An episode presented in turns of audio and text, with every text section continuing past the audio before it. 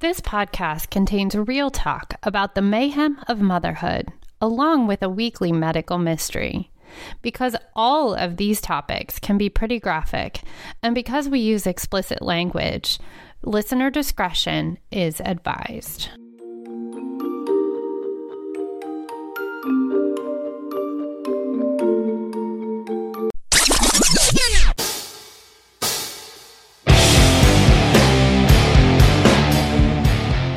To the Motherhood, Mayhem, and Medical Mysteries podcast. On this show, we are not attempting to solve the major medical mysteries of the world or tell you how to raise your kids. We are definitely not doctors or scientists of any kind. We are just two moms here to provide you with support, resources, and maybe a few laughs along the way. We do a lot of research and will definitely share the things we learn, but please talk to a professional if you have specific concerns about your experiences. Here's Melanie. She sleeps with a squishmallow. And that's Miranda. She was once kicked out of cheerleading camp for bringing a pocket knife. I have to tell you the story behind my inspiration for tonight's topic in motherhood. Based on the look on your face, I am ready for this story. No, no, you're not. You're not. Nothing will ever let anyone ever be ready for a story like this, but suit up because here we go. Okay.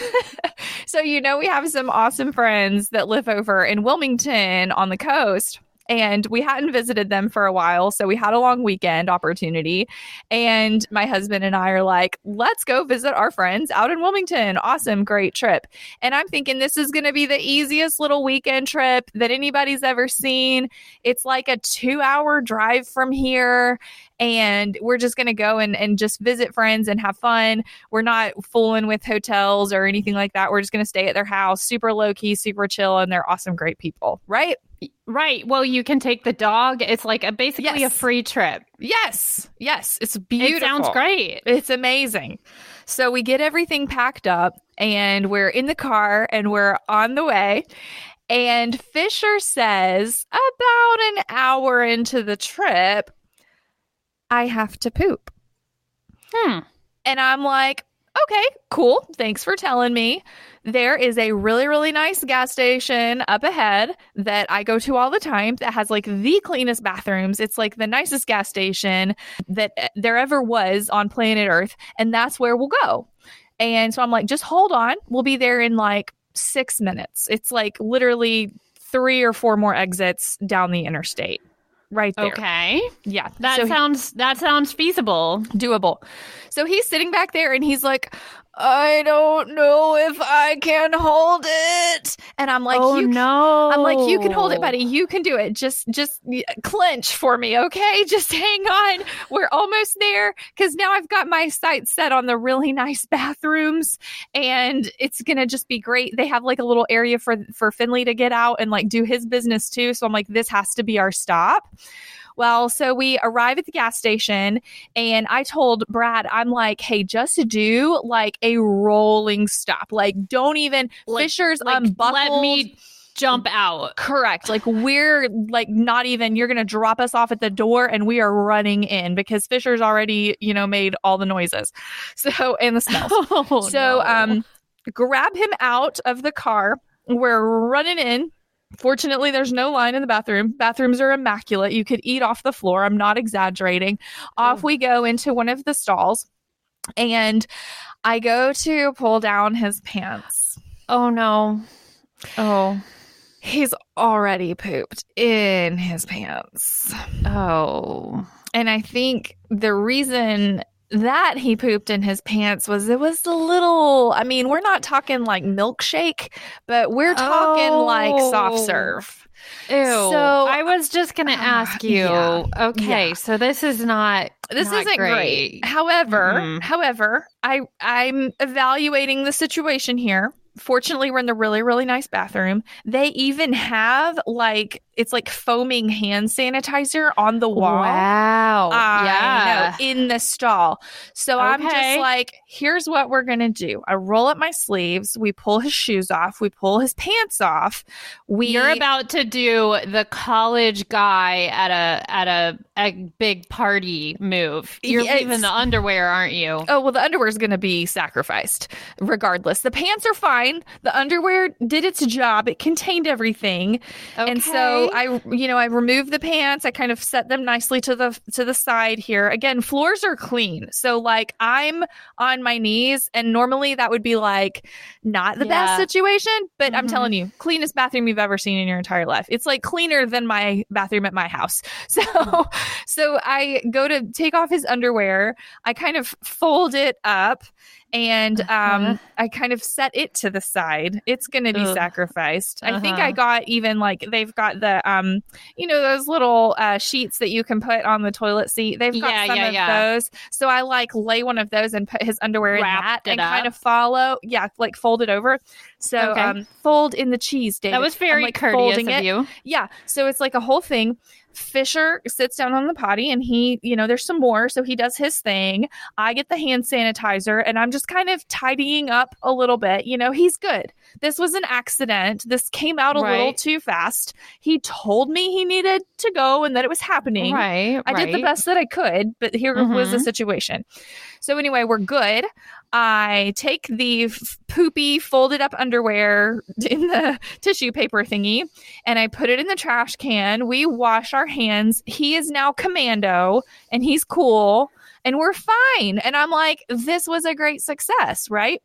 Sounds like it. I mean, I think you got it. I You're- mean, right, right. Now, there are some things, and I'm going to get to this later in my segment, that could have made this a whole lot better. So we'll get to that, put Okay. a pin in it. But we walk out of the gas station, and Brad has pulled Finley's dog bed out of the back of the car, and he has got like paper towels or something from the men's bathroom, and he's like doing something. And I'm and like, so you're looking at him like, what? Now what? Well, I guess in all of the fluster and excitement of the rolling stop and getting Fisher unbuckled and all of this commotion, Finley got very um, anxious. And, you know, he's getting old. He's like 10 now. So he pees all over his dog bed. Oh no. So now we're like, okay, well, we're just going to have to sacrifice the dog bed. And, um, but that's the get- new dog bed that I you just know. got. It's- after the I, I feel like I get a new dog bed every other week now. Like it's just it- okay. you have a dog who's old with a leaky bladder. uh, they need to be changed frequently. Yeah. So okay. so we get all of this handled. Everybody's good. We get back on the road, and you breathe a sigh of relief because it feels like you just won that situation. Yeah, I'm like, you know what? That wasn't that bad. Like, it was fine and we got through it. And Fisher, you know, I I know you communicated with me what was going on and I couldn't get to the situation fast enough, but we'll continue to work on this. You know, I didn't want him to like feel like he had done something wrong or anything like that. So we played it off and everything was fine. It was just a little accident. So off we go down the road about 45 more minutes. And he says, Mama, I have to poop again. And I look at Brad and I'm like, we have to find the closest exit because, again, we had a soft serve situation back at the other gas station. Yeah. And I'm not putting any any risks out there for myself. So we find the very next exit. And at this point, we're definitely in no man's land. There is like nothing for 30 miles. So finally there's an exit that's like right up ahead. And I'm like, just take it, just take it. It doesn't matter. So we pull off the exit, and the little sign on the ramp is like, oh, the nearest gas station is 2.6 miles down the highway. Oh, I hate that. I would Yeah. like to file a complaint. know, Don't do that to Mm. us. If it is not within half a mile, it should not get a sign. That's all I'm saying. I think that's fair. I think that's fair. Maybe we can talk to the Department of Transportation and make that happen because I was like, oh no. but there's nothing else. Like, there's not another exit for miles. So I'm like, this is our only chance. This is our only hope. So here we go to this gas station. It is not as nice as the other one was by any stretch of the imagination. This is like. This was like the podunk nasty gas station that had like a fishing tackle place in the back. Oh, it was the bait and tackle Oh, shop in the bad. back. Oh, it could was you drink a beer back there? Oh, I'm sure never you a good sign. Out of the cooler, straight out of the can, out Yeah. of the cooler. Yeah, on ice. Anyway, so we get in there. We're we're making it to the gas station, and Fisher's making all the same noises. You know, oh, oh no. blah, blah. And, I'm like, hold on, buddy, hold on. I can't hold on much longer. Anyway, we get out of the gas station, and I realized he has shot himself. This is Oh, what's no. happened, and now he's commando. yeah. So I'm telling Brad, I'm like, get into his suitcase, find him some clothes. I'm going to go ahead and take him into the bathroom in case, you know, there's more. there's more behind this. right, right. So we rush in there. Now there's three stalls. and I'm going to paint this picture for you. Two of Okay. the three stalls look like a crime scene. Okay. It has been an explosive problem in two out of the three stalls. There is one stall that is salvageable, and that's where we head. And unfortunately, it's the smallest one. You know, it's not like the of big course, it's the, big wide one. It's the skinny one. And the door like opens like- into the toilet where it's like, oh, it's terrible. I feel like by the look on your face that even though you said it was the best one, it was still really bad. Oh, it was so bad. Are you kidding me? It was, one so of those bad. that we mentioned in an earlier episode where you don't want to even touch the door to go into it. Like Correct. And I'm like, you know, here we are. There's Yeah, nothing else you gonna to do? What can I do? So same process. We pull off his shoes, and now I'm like, oh my god, he's standing in his socks on this nasty bathroom floor. like Ugh, these socks are going in the trash. Off come the pants, um, which are covered in poop. And Oh. and then he starts trying to help me, like Oh, clean. no. And I'm like, buddy, stop. and I kind of like got a little uh, through the clenched teeth, you know? I'm like, stop Yeah. trying to help me. Because at this point, I'm like, this is the second, like, this is round two of the soft serve poop, and I am in the nastiest bathroom stall of my entire life. So and it's tiny. it's so bad, Melanie. Like, I can't describe to you. And so then, of course, to make matters worse, like five women come to come use the bathroom. And there's like a line of women all of a sudden. And I'm like, look, y'all, here's the situation in here. Those two stalls are like, atrocious and what's happening in here isn't much better. So i don't know where the next gas station is but you may want to find it. And- Right. and one of these women bless her she's a warrior. She's like i don't care. I gotta go. And off she goes like to crime scene number one bathroom and she's just gonna she's gonna do it. And i'm like She's more doing power it. to you you, got you got to go. You got to go. more power to you ma'am i mad respect because i would not touch that particular bathroom with a 10 foot pole then i'm again trying to help fisher trying to clean him up i have none of the resources that i had at the previous gas station no. and I'm texting Brad, like, I need pants, I need baby wipes, like, I need something. So he buys baby wipes at the counter. And then he, I think he would have just handed them through the door to me, but now there's like five women deep. So it's not like he can just come into the women's restroom. right. So it was like a pass the pants and the oh baby no, wipes like down. everybody's involved now. there was no other way to do it. And so my husband's like, um, can you hand these to the struggling mother in there? So yeah. but in stall number one. So here comes all the stuff. I'm handling this. Fisher's trying to clean. I'm like, stop it. And so finally get him cleaned up. The pants go in the trash. I'm not saving the pants. I I don't blame you one bit. we can It's not find worth more it. pants. There they go. I am sorry, gas station, but I had to do it. And then finally, Fisher and I go to wash our hands. And I am like trying to give myself like a miniature bath in the sink because this was such a disgusting experience. And Fisher's over here going, Mama, they have my most favorite red soap at this gas station. Aw. And, and I'm like, well, I'm glad you're having a good time? he found a silver lining. He's excited. he was, but I snapped at him because I was like, that's great. And then right when I said that, like through my gritted teeth, mom install number two now at this point, or maybe she had gone to the one that we just came out of.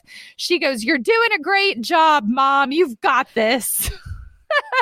God bless her. I know.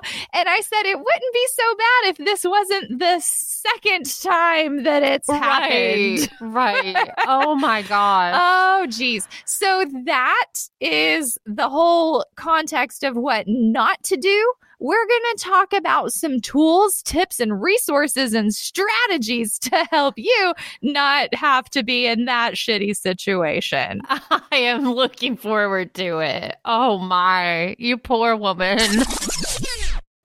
So we're doing a whole summer series, Melanie, and I know you have another summer related medical mystery for us tonight. What is it? We are going to talk about summer stings. That's a lot of S's. Sorry, listeners, but we are talking about summer stings. So what I wanted to do, like like Miranda said in our summer segment, we are talking about some different things to be aware of, um, just to keep in your mind when it comes to us being outdoors more and doing all of the things that we do in the summer months.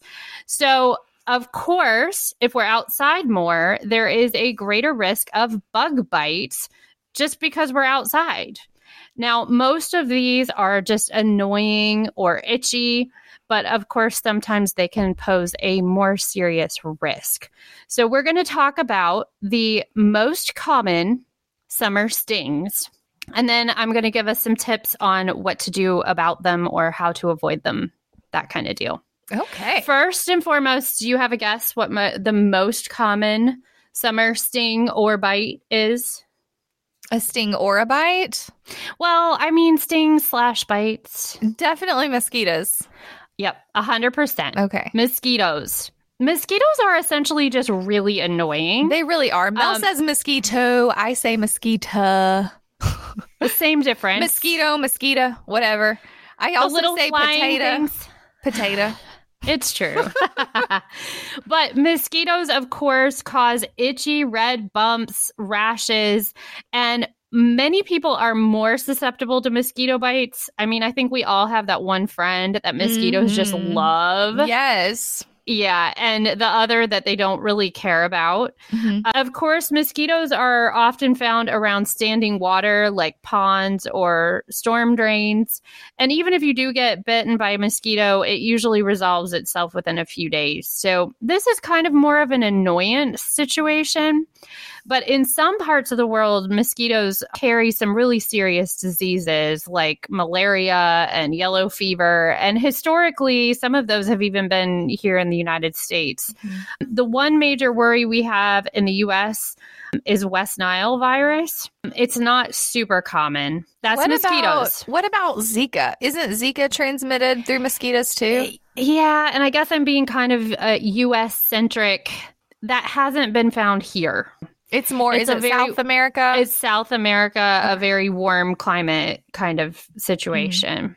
Mm. The next most common sting or bite are tick bites. Really? Have you ever had a tick, Miranda? Oh my gosh, yes. And it was the most terrifying thing. And I got it off when I was coming off the bus. And I called my mom and I'm like, I have a tick. And she was trying to walk me through how to pull it out, like over the phone. But I definitely left like half its body under, like, it, I didn't get the head. And so it was really gross. And I was traumatized. So when you have a tick bite, it usually is like a very swollen area with um, a brown or red spot. It can even look like a burn or a blister. Well, the wait a second. I've, Haven't I've you seen... ever had a tick? Haven't you ever no, had a tick? No, I what? Haven't. No. Oh my gosh. Mm. I have kind of like a really big fear of ticks. I had a tick in my hair once, but it hadn't bitten me yet. Oh gosh. Okay. Yeah, and I had a little lucky. dog that got a tick, but w- the tick bites that I have seen, mm-hmm. you can see the tick, which it right. sounds like what you had. Yeah. They like but get in there. I guess sometimes they'll get like all the way in there. So you won't Mhm. even see the tick anymore. And it looks Yeah. kind of like a blister or a burn. Of course, ticks live outside in greenery. They are, you know, lush, grassy areas, mostly deeper grass, you know, not like uh, they might be in your front lawn, but probably not if you mowed the grass. And they can actually stay in your skin for an extended period of time, which really scares me. Ew. Yeah. Okay. So there are some major concerns with ticks. And the biggest one of those is Lyme disease. And I know that it's not super common where we're at in the Southeast, but it has been detected here. It's way more common the further north you get. And then there, out west, there's some different ticks. But anyway, as far as Lyme disease, Lyme disease will be a future topic. Put a pin in it Nice. um, because it's very complicated and I really kind of want to get into it more. But the earliest sign of it is a bullseye rash, like, and normally around your joints. So you'll have this series of Hmm. rings. My husband and my husband's entire family have all had Lyme disease at least once, if not more often. Fun fact Lyme disease is actually named for Lyme, Connecticut, which is where he, that's not far from where he's from. Hmm. So that's where the name comes from. So obviously it's very common up that way. Oh. Hmm. Here's the tricky thing about Lyme disease if you detect it early, you can take a round of antibiotics, and that pretty much takes care of it. Like, that's not to say that it doesn't still exist within you, but that takes care of all of the major symptoms. Hmm. Um, if it goes untreated, it can turn into a whole series of weird things. Yeah. Um, like I don't I feel like sometimes people don't know they've had Lyme disease until like years later. Right, right. And it's So a hard di- it's a hard diagnosis, honestly. Yeah. If you don't get the bullseye rash or know that that might be what you have, it's hard to to know that Mm. that's what you've got. I'm not going to like to go into this right now, but I just wanted to ask you Miranda if you have heard there are a number of tick-borne illnesses that are just being discovered and learned about. And I wanted to know if you have heard of the one that causes you to be allergic to meat. I feel like I did hear something about that.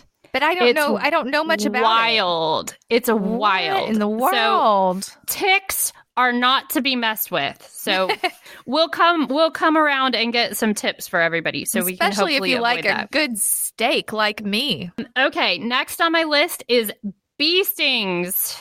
Have you ever been stung by a bee? Oh yeah, I have lots of bee sting stories. Do you? Yeah, would you like to hear one?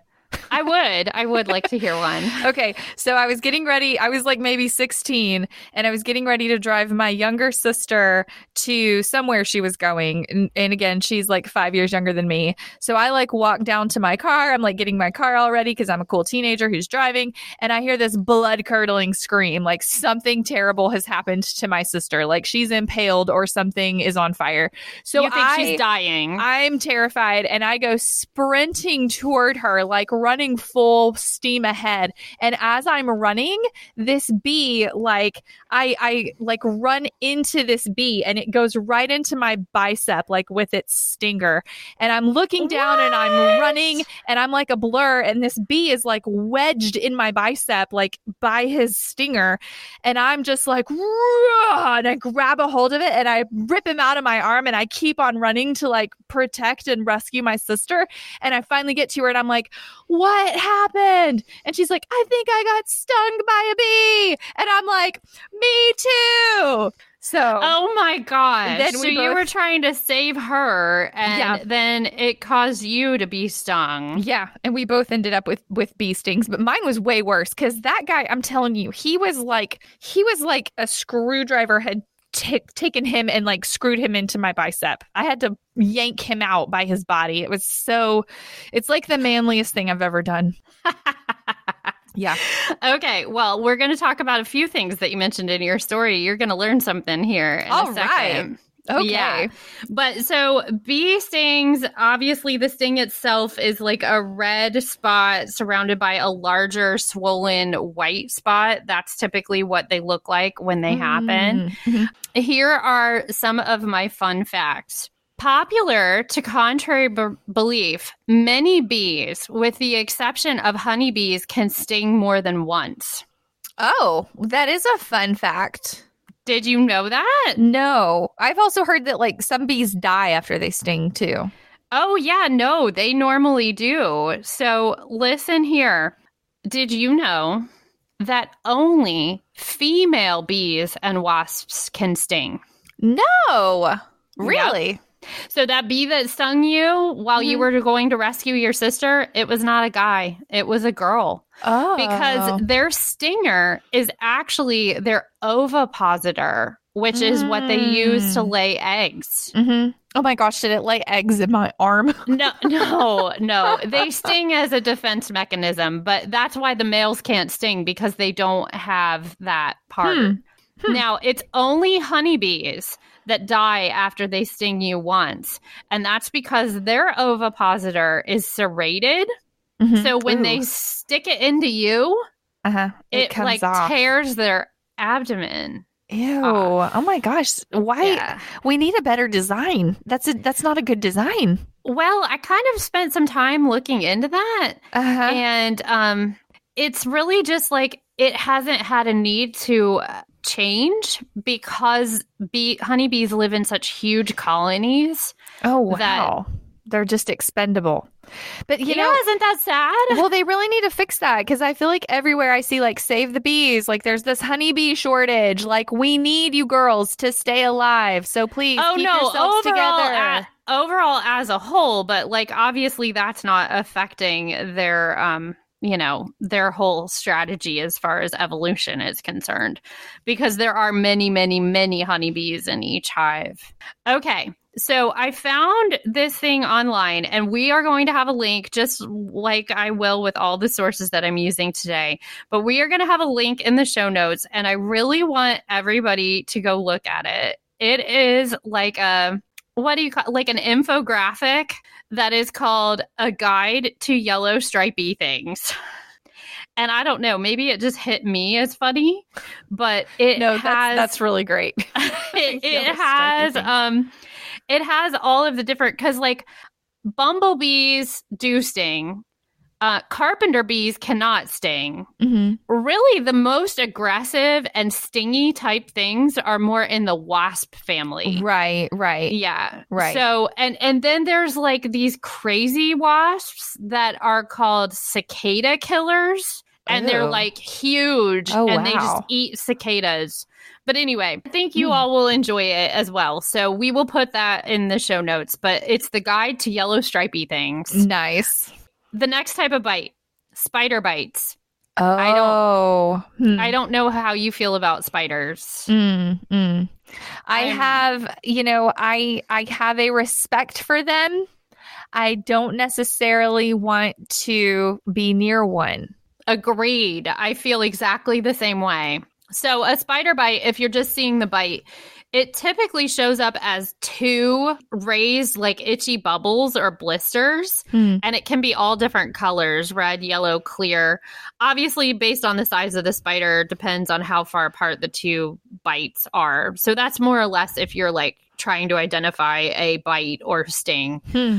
spiders are commonly found inside shelter like either in the house in, or in a box or Mhm. in a shoe that's in the garage like Mhm. they like kind of dark sheltered spaces Mhm. um, most of them aren't dangerous which is good news however there are certain types of venomous spiders including brown recluse and black widow and obviously those need medical treatment as soon as possible the next sting is specific to us here in the South, and, and I have heard that they are spreading, um, but they don't survive the winter up north. Fire ants. Oh gosh, you have you have lots of fire ant stories, Melanie. Are you going to share a fire ant story with us today? I'm gonna I'm gonna share my very first fire ant story in a minute, though. Okay. Um, so, for those of you who don't live near here, fire ants are the spawn of Satan. They come straight from hell. is it's so true. They are incredibly Ah. aggressive and very hard to get rid of. Mhm. Despite what your redneck friends might say, it doesn't matter what you dump on that pile, Mhm. they're going to come back. Yep, You and they're, need to they're call a pest control find company. another spot in your yard to go to, hmm and then they're gonna destroy your grass and all your stuff. Yeah. Oh, they're Oh, so any- nasty. Oh, anyway, mean. Anyway, as far as what a fire ant bite looks like, it is a red spot that has a blister, almost like a pimple, but Mm. it has a very particular look to it. And if you've seen it, you know what it is. Fun or non fun fact about fire ants when one of them stings or bites you, they tell everybody else to bite you too. What? It's a, it's a swarm bite. That's why they all come out like that. Oh my gosh. Right. How do they? It's like Ant Man, like the way that they can communicate Mm. like that. They it's have unbelievable. ant telepathy or something. Oh I my mean, gosh. honestly, if you watch some of those like um those documentaries, the ones that David Attenborough does, the uh, Mhm. they have one that has ants in it. They're it's fascinating. Mhm. But as I said, these fire ants are from hell. Mm-hmm. but- it's so true. I, I'm going to come back to my ant story in a minute, but first, I want to give us some tips to per- protect ourselves against bug bites and stings. So, of course, the good news is most of these are preventable if we take the appropriate steps. Now, firstly, wear breathable protective clothing that covers much of your skin as comfortably as possible. And this is especially when you're spending time in grassy or wooded areas. Now, that's mostly related to ticks and mosquitoes. Obviously, clothes would clothes would help protect you from bees or wasps as well. Use an insect or a insect or bug repellent if possible. Use one that is sunscreen and bug spray, and then you're protecting both at once. Ooh, well, uh, that's new. I haven't seen that before. I think there's a brand called Bullfrog that's both. Oh, wow. Sometimes it's hard to find, Well, but we should probably all look into it. Yeah, that's nifty. Nifty galifty. Yeah. Well, for so the American Academy of Dermatology recommends that you use a bug spray that contains 20 to 30% DEET. The next tip is to be aware of your surroundings. Do your best to stay away from nests, hives, or standing bodies of water.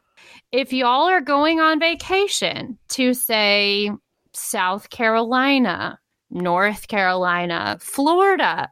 You want to have like a nice beach vacation. Google what a fire ant hill looks like so you know. Because if you were, say, a young child who had come from Ohio to go on vacation, you like ants. You even have an ant farm in your bedroom. Like when you go out and play in the woods, you dig up a little spot in the ant hill just to watch them crawl around. You're not afraid of ants. I see where And this is going.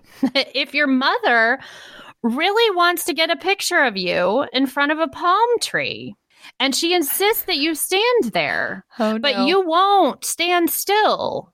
And she is uncharacteristically yelling at you, Stand still! Why are you moving? Let me get one picture, Melanie. Just one picture.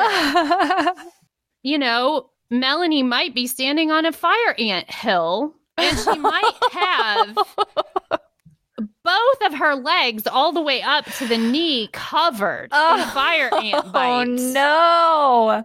Oh no. How old were you? Like five.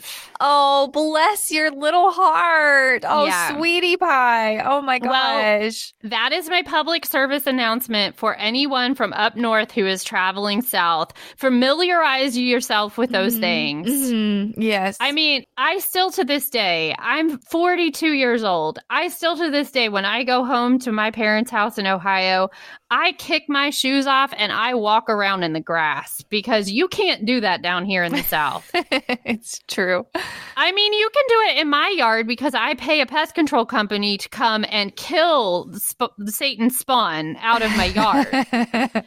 but that doesn't mean they don't come back. I mean, they're very resilient those Mhm, things. So mhm. so anyway, familiarize yourself with what these nests, hives and and ant hills look like so that you do not end up covered in bites.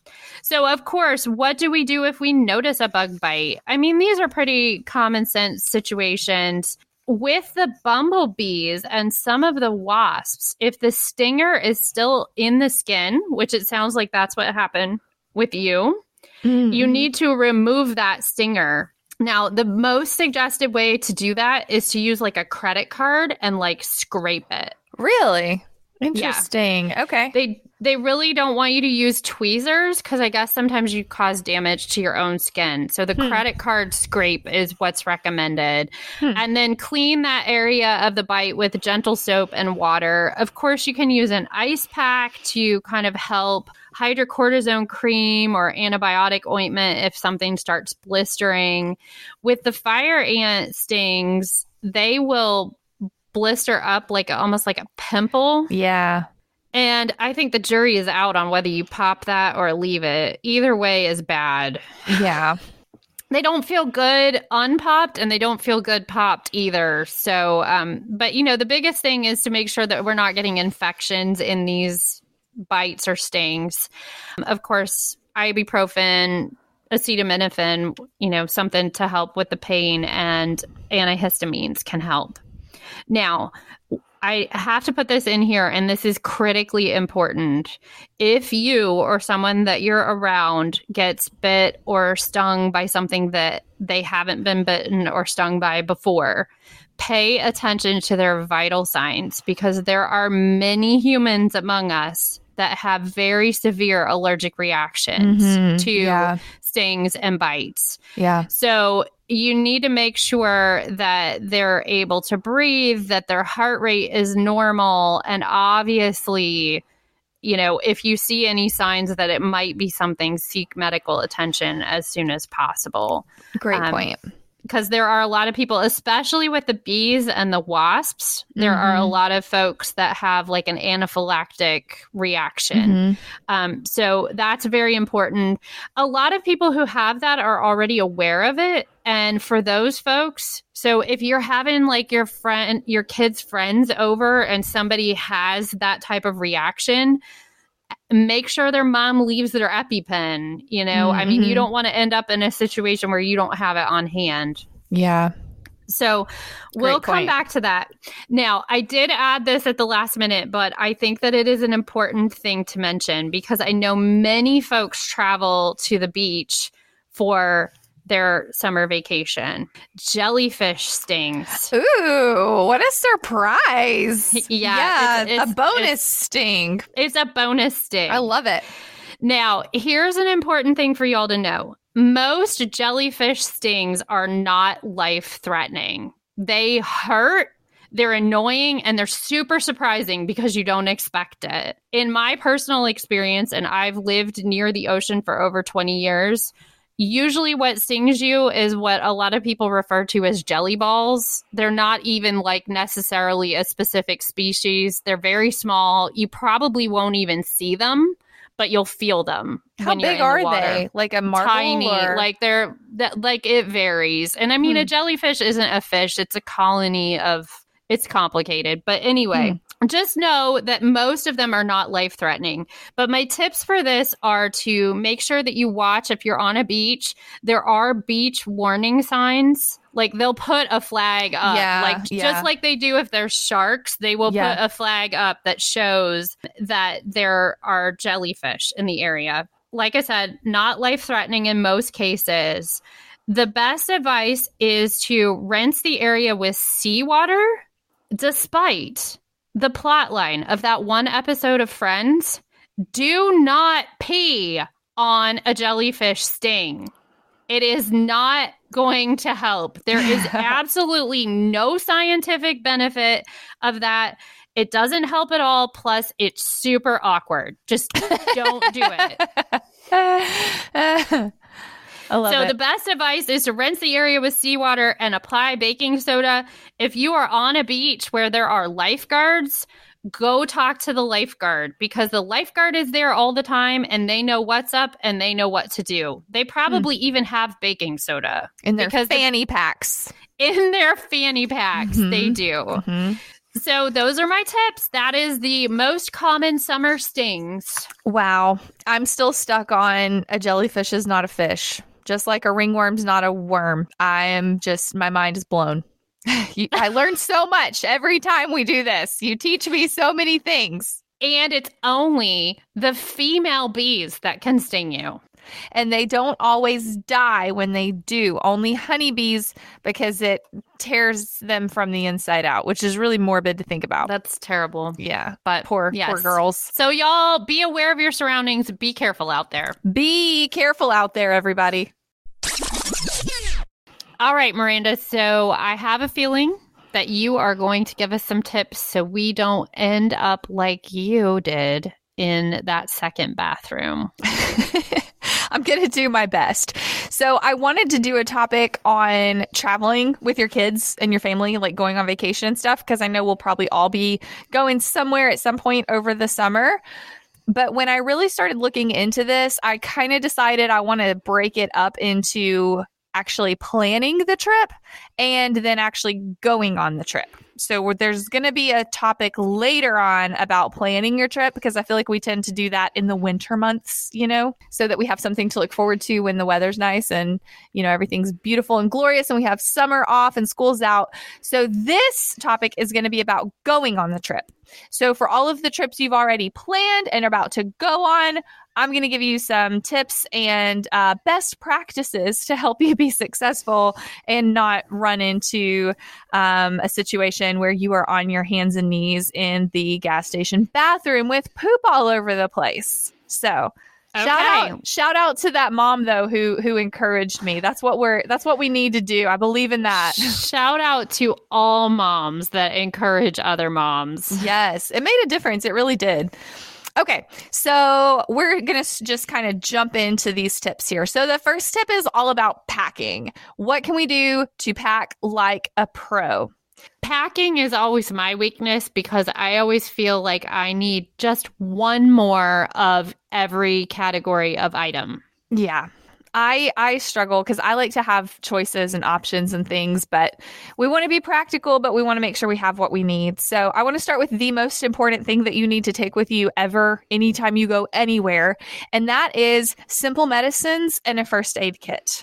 Good point even if it's just a day trip. You probably want to have just a very basic first aid kit. We keep one in both of our cars and um, some very important items in there, including a throw up bag. yes. You never know if you're driving down the road and you have a little one in the back get car sick. Mm-mm. You can save yourself a lot of grief if you've got the bag handy.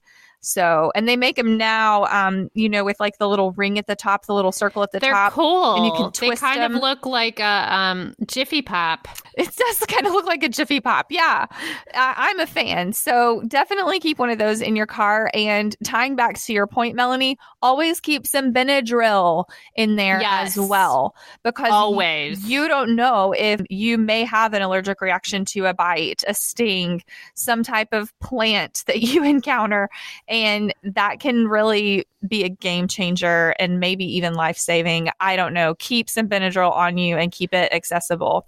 Yeah. And when it comes to kind of packing like first aid kits and things along those lines, they also make these little rehydration packets and tablets. And those can be really great to add into your water bottle. I know a lot of times when I'm on the road all day or out traveling, like we don't stop and pee as often as we probably should because we're not drinking as much as we need to be.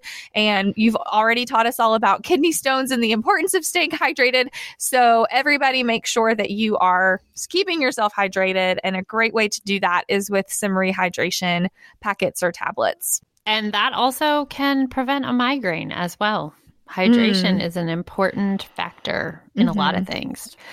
And something that would have saved me, and somebody told me this before, and I just kind of blew it off and didn't think much about it plastic bags. Always keep a thing of gallon Ziploc bags with you when you're traveling. This they can just be used for so many different things. It's incredible. Whether you have to throw a pair of poopy pants away, whether Mhm. you need to store some leftover snacks or split things up and distribute things amongst your littles in the back seat, whether you need to pick something up that's really gross, like maybe even some dog poop at the gas station or somewhere, and you don't Yeah. have any other bags, Ziploc bags, just big plastic bags are the way to go. I've also heard Sharpies are really great because you can like write on people's cups. A lot of times when you're traveling, you may be using like styrofoam cups or solo cups, and then it can be really wasteful. So Mhm. using just having a Sharpie with you and having that mentality that, hey, we're going to reuse can be really or even helpful. my family always labels bottled water yeah. Yeah. because everybody opens a bottle of water And then they're all laying the around. Same. Mm-hmm. Yeah. Simple little things that can make a big difference for sure. Okay, let's talk about packing items for your family, like when you're getting ready to hit the road. Um, for your kids, make sure they have the things they really, really need to have. If it's like something special or like a comfort to them, whether it's a blanket or a stuffy, could you imagine how many times have you had to go back for Jonah's owl that he has? We only lost her one time. She stayed at Target for about five hours, but she hasn't been allowed in stores since then. Mm. It's important to these kids Yeah, to have their very. stuff. And, you know, you don't want to leave their most favorite stuffed animal in another state. So, of course, if you have an infant or a teeny tiny little baby, it can be really challenging to travel with them because they have so much stuff.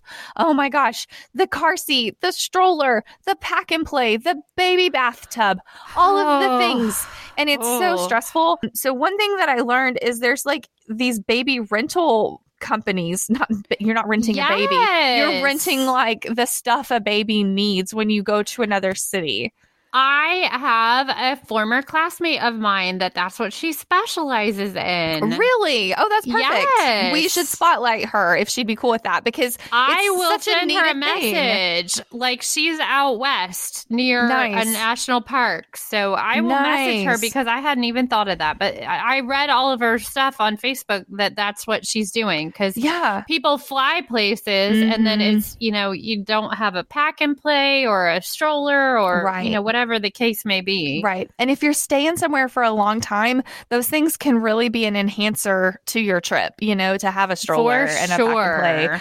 But it's not like a you want to go out and stroller. buy one, You want like a good stroller. Yeah, you want like a heavy duty guy.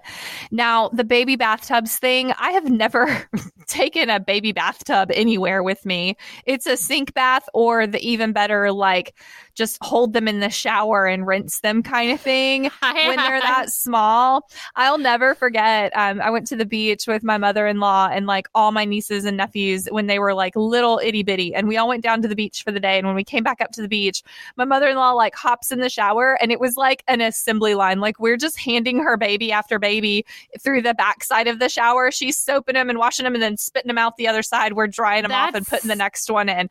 So amazing. I highly recommend that method. Uh, my mother in law had four kids, so she has a lot of tricks when it comes to traveling with kiddos. I feel like I have to add this. So, my parents' house does not have a bathtub. My parents converted the only bath shower in their house to a walk in shower. Mm-hmm. So, when Jonah was little, my mom ended up buying one of those. Um, you can use it for like cold stuff if you're having a cookout. It's like Mhm. an inflatable. It holds ice, and you put oh your yeah, stuff on top of nice. it. Yeah, yeah. We put that in the shower Okay, and it gave Jonah a bath in the inflatable buffet. nice. So, you know, I did not travel with a baby bath. Get creative, That's y'all. awesome. There's yeah, stuff there's, out there. There's so many ways to do it. Yeah. It's it's easy. So really the the message there is only take what you really really need with you that's going to enhance your trip and not just be a frustrating piece of equipment that you have to carry around. Okay. Last tip for um, just kind of packing in general. And this is just like what goes in the suitcase. There's lots of things that you can do here to try to be successful. When you're flying on a plane, obviously it's a little bit more difficult, especially if you're trying to like Yeah, combine sure. stuff for checked bags. That's what we always did growing up because there were three kids. And so we would put all of our stuff into one checked bag to try to save money. And we used packing cubes and they were great. So I would put all my stuff in one packing cube. My sisters would put their stuff in a packing cube and all of that went into the check luggage. It was so handy because it kept everybody's stuff separate, but it was all still together. And then, like, whenever we got where we were going, I could take my cube, you know, to my room and put it in my room, and my sisters could take their stuff and take it to their room or whatever. Um, just kind of keeps things a lot easier. Also, when it comes to picking out your clothes, and um, I know we've probably had a little bit more practice with this as moms, but you really want to try to pack multi layered outfits for every family member for the number of days that you're traveling. And it's really great when you can kind of coordinate and mix and match things. So there's lots of different options depending on the weather. So I'll always try to stick to just kind of a basic, you know, oh, here's like four pieces and I can kind of wear them, you know, all together, mix and match, depending on how it's going to be. And then don't forget to bring accessories like sun hats for your babies or maybe a rain jacket that can roll up or like a poncho that can, you know, be stuffed somewhere, gloves if you're going somewhere cold. I I I personally like it's like one of my biggest irritants to travel somewhere and forget to even bring like a ball cap with me cuz you know you're traveling your hair gets all gross and you don't feel like fixing it and you got a million things to do. Mhm. And then you're like, crap, I don't have my ball cap. I left it at home. And then you like buy it at some random gift shop and it's like $26. Yeah, I was just gonna say like fifty dollars, but you're like, well, I need it. Right, right. And then you're just like, now I'm stuck with this hat that, you know, I have 10 other hats at I mean, I have a pair of Star Wars socks in my closet that are because my ankles were freezing Oh, when we went to Disney in January. were they twenty dollars? Yes. Mm. Was I willing to spend it? Absolutely. Yeah. But I could have had a pair of socks in my backpack. Mm-hmm. Easy, easy little things like that to keep in mind. Obviously, when you're flying, that's like a whole different animal when it comes to toiletries. Always Mhm. make sure you look at, you know, the latest TSA rules and regulations for what you can and can't take. But if you're not flying, if you can bring shampoo, conditioner, lotions, all of these kind of items that can be shared among members of the family, that makes it so much easier for you, especially if you're staying somewhere like an Airbnb where like four people are sharing Mhm. the same bathroom. And then before you know it, everybody's brought their own thing of soap or their own thing of shampoo. And then the whole place is just cluttered.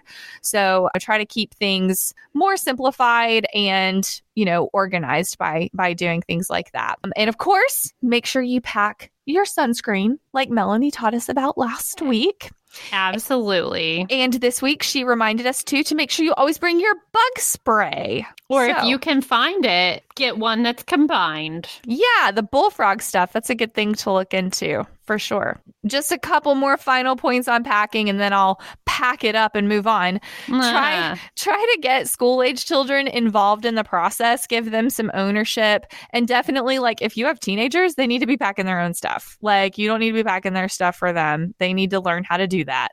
Um, but regardless of how old your child is, make sure you do a double check that they did not forget things like cell phone chargers, their ID, prescription medication, eyeglasses, contacts, the things that they're going to need. Yes. And also check and make sure that they're not bringing 25 shirts for a five day trip. Yes, or 25 squishmallows for a five day trip. Well, I mean, we'll we'll talk later.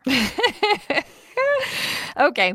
So when you're traveling, that's all kind of like before you're traveling. When you're traveling and like on the road or on the plane, try to have some engaging things for your kids to do. You don't have to like be a rocket scientist here. There's all kinds of little tips and tricks. One of my good friends, she uh, got like a cookie sheet and some little magnets and for her toddlers to play with in the back and kept all the little magnets in a Ziploc bag. And they could like do their ABCs and make shapes and tell stories like on the cookie sheet in the back car, like on the cookie sheet. It was really That's cool. a really good idea. Yeah, I loved that. So that like kept them busy for a while. And another thing I've heard of is like you can let your kids like unpack a little surprise or snack every hour to kind of give them something to look forward to. Obviously, that takes a lot of prep work. I've never done anything like that, but I do try to rotate activities. So it's like, okay, you can play your iPad for 30 minutes and then you can read a book for 30 minutes and then you can color for 30 minutes or whatever. Sometimes you have to be really direct with what those activities are and it helps to pass the time.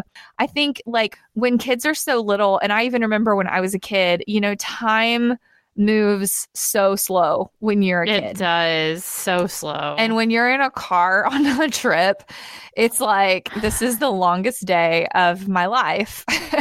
so, having just something to look forward to. I know it's really weird because Fisher is like into the road signs and he wants to like know what mile marker we're at and what exit we're going to so he Oh, can count down. That was me. Like I learned to navigate on maps, but I mean, I was a kid in the 80s. So Yeah. I mean, we're talking like you couldn't watch something in the car. Like that was insane. Yeah, yeah. Uh-huh. So I remember my mom had these and she actually bought some for Jonah. They're like road trip bingo that you like it has a little slide window that slides over when you see Oh, this or you see that. Yeah. We used to make up games that were like what state you saw the license plates Mm. from. yeah, yeah. I mean, you got to get creative. Um, Yes, yes. And and I love that. Like games to pass the time can be a big game changer. And I know sometimes when we're traveling, we're frazzled, we're frustrated. Um, but that can be just as enjoyable as the vacation itself. You know, Fisher loves to play facts and opinion. That's like his favorite thing. He wants, you know, to play that. Um, you could play I Spy, you could do the license plate thing. yeah. Uh, you could look for things that spell out like all the letters of the alphabet and spell all the way through the alphabet. All kinds of little things to do um, just to kind of keep them occupied because it is going to feel like a really, really long time to them and they're going to be agitated. Taking some frequent breaks can be good. You know, just kind of showing some grace when it comes to dealing with them getting really frustrated. yeah, for sure. And air travel is like a whole different animal. And I am not an expert on traveling with kids at all via planes. But my sister in law, she just got back from Europe with three kids and she loves to travel with her kids. So maybe I'll invite her to come on and she can tell us some of her best practices and things that she's learned how to do. Because to me, that sounds like the most daunting task in the world to try to take three kids on an airplane. It's hard enough to get my own self on an airplane. I was just going to say, well, you're not the best one to ask about air travel because you're not the most comfortable flyer. um, I will say that I did, I actually traveled with Jonah a lot when he was little because up until he was the age that you had to pay for him to have a ticket, it would be one ticket for the two of us to get Mm, home to see my true. family. That's true. And because he was good, I mean, he was a pretty chill kid. Um, as long as he had markers and like a movie on his tablet or his iPad, like we would always get direct flights and it's less than two hours. So we were, Oh, we yeah, were that's good to go. bad at all. Um, Yeah. You know, some snacks, some candy. I did always give him, you know, gum well once he was old enough or like just something i would have him eating like when we were taking off and landing for his Mm. ears you know Oh, very smart. Yep, that was one of the tips that I found was like have them sucking or chewing or doing something right at takeoff right. and landing to help with their but ears. it is i i too cannot imagine flying with that many children Woo. I, but yeah, whole different animal. yeah All right, let's wrap it up by talking about once you're on the trip. So now you finally made it to where you're going and it is vacation time. Make sure that you communicate expectations with your whole family. Remember, your family is a team unit and you guys need to work together to make sure it's a fun vacation for everybody. And even though you're in a new space and you're going to do a lot of fun things, you are still the fa- same family and you have to work as a team. So give your kids some shared responsibility, give them chores, give them activities just like you would at home. Give those same chores and activities to your parenting partner as well. So you can take some time for yourself to relax and enjoy your own vacation. Absolutely. Advocate for yourself. that's right. Um, one thing that's really important, especially with with younger kiddos, is try to maintain some level of normalcy when it comes to bedtime routines and meal routines. While mm-hmm. it may kind of throw off your day a little bit, it's going to just make things go more smoothly because remember, their sleep and wake rhythms and cycles are very, very sensitive to change. And it can be really challenging for you later on if you don't feed them when you normally do or you let them stay up later than you normally do so uh, be careful with with that and with foods and sugar you know make sure that you are monitoring their intake because it's really easy when you're on vacation for them to have you know a syrup soaked stack of pancakes for breakfast and then mm-hmm. you know a big old slushy in the afternoon in the heat of the day and then you know a bowl of ice cream after dinner and now everybody's cranky and has a tummy ache and we all are mad at each other. Just be aware of those kinds of decisions. Um, your le- your trip can be so much more fun if you're strategic and you kind of plan ahead with with that. Absolutely. You you have to you have to make limits even though you're on vacation. Yes. Oh, here's here's a really good tip that I found that I hadn't thought of before. During the day, if you're out and about, especially like if you're if you visit a theme park or you visit somewhere where it's kind of crowded, make sure your child has your phone number with them if they're too young to know your phone number. Um, even if it's like a business card that you have that you put in their pocket and tell them that it's there, just in case like they get lost, somebody can contact you. I actually ran into a kid in the bathrooms and he had like right on his mid back, like uh-huh. mid upper back, it was on like a piece of masking tape on the back oh, of wow. shirt. Yeah and they had the name and phone number. And mm-hmm. at first, I kind of did a double take. I'm like, what is happening? And then I'm like, oh, oh somebody doesn't want to lose their kid. That's actually really smart because mm-hmm. he was like maybe four, like right. at an age where he's not going to be able to he's tell anybody know. where he belongs. Right. And know? he may know his parents' name, but he, he, may not be able to say it correctly or something. Right. You know? So right. I was kind of impressed by that, mm-hmm. Honestly. As I now, was walking away, I was like, okay. Yeah. Now, me personally, I don't know if I would put it somewhere as conspicuously as their back, but I would want to do it you know, I'd want to make sure they had it somewhere, whether it was right. on like. No, I, I get it. You know, yeah. But I mean, like we were at like a very family place. Like I, I don't know. I nowhere's safe, but I, I get your point. Put it somewhere, yeah. maybe not right there. make sure they have it. And the very last tip when you're traveling with your kiddos is really just to be mindful. Remember, nothing is going to be perfect. Not everything is going to go according to your plan. And there's going to be some setbacks. And that can be really difficult, especially when you're the kind of person like me where you want to plan and you want to make this grand itinerary and everybody has this amazing time and you've got it mm-hmm. in your mind how it's going to be. And it's just this wonderful, amazing thing. And then it doesn't necessarily work out that way. It's really easy to get frustrated you have to be really, really careful to manage that frustration because the last thing you want is for everybody to remember all the things that went wrong and the right. conflict that you had as a result right. of it, you know? So you can talk about those things openly and maybe you can even get to a point where you laugh at them with your family, which I think is a really fun thing to do, you know? Like, oh, remember we were going to go do that thing that we really wanted to do and then it didn't happen. Ha ha ha ha. sounds really dark, but but it helps. No, but you know? that helps. and and an additional tip for those of you who are traveling to the beach. It is going to rain at least yeah. one day mm-hmm. when you are on a beach vacation. And honestly, possibly every afternoon Mm-hmm. So plan your day accordingly. Mm-hmm. You know, don't don't be the person sitting on the balcony with tears in their eyes because it was supposed to be your beach day and it's pouring rain. Right. You, you know, have, have flexible. Yeah have backup plans. Yeah. And and just sit back and enjoy it. And even when those things don't go according to plan, still try to find the silver lining, sit back, enjoy it. You're modeling that for your kids. And that is so important when you're um, able to be a good example and show them how to look on the bright side and focus on the positive things that happen. And you can always yeah. take photos and videos and and then go back and look at them and and remember all those good times. So And you can always put a beer in that Yeti. That's right. When all else fails.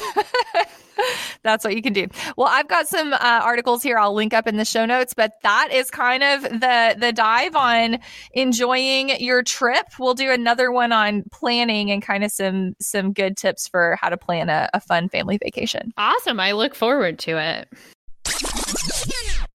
Summertime and the living's easy. Mel's got a spotlight just for me.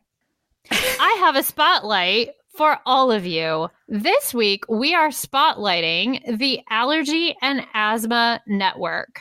For 35 years, they have supported patients with allergies, including those with allergies to insect stings and bites that I mentioned earlier asthma, and related conditions to improve care and quality of life. The mission of the Allergy and Asthma Network is to end the needless death and suffering due to asthma, allergy, and related conditions through outreach, education, advocacy, and research. Their website is allergyasthmanetwork.org. And they have really great articles and webinars and all sorts of information dealing with all different types of allergies and, of course, asthma. So I felt like that was a very appropriate spotlight for us here on this summer episode.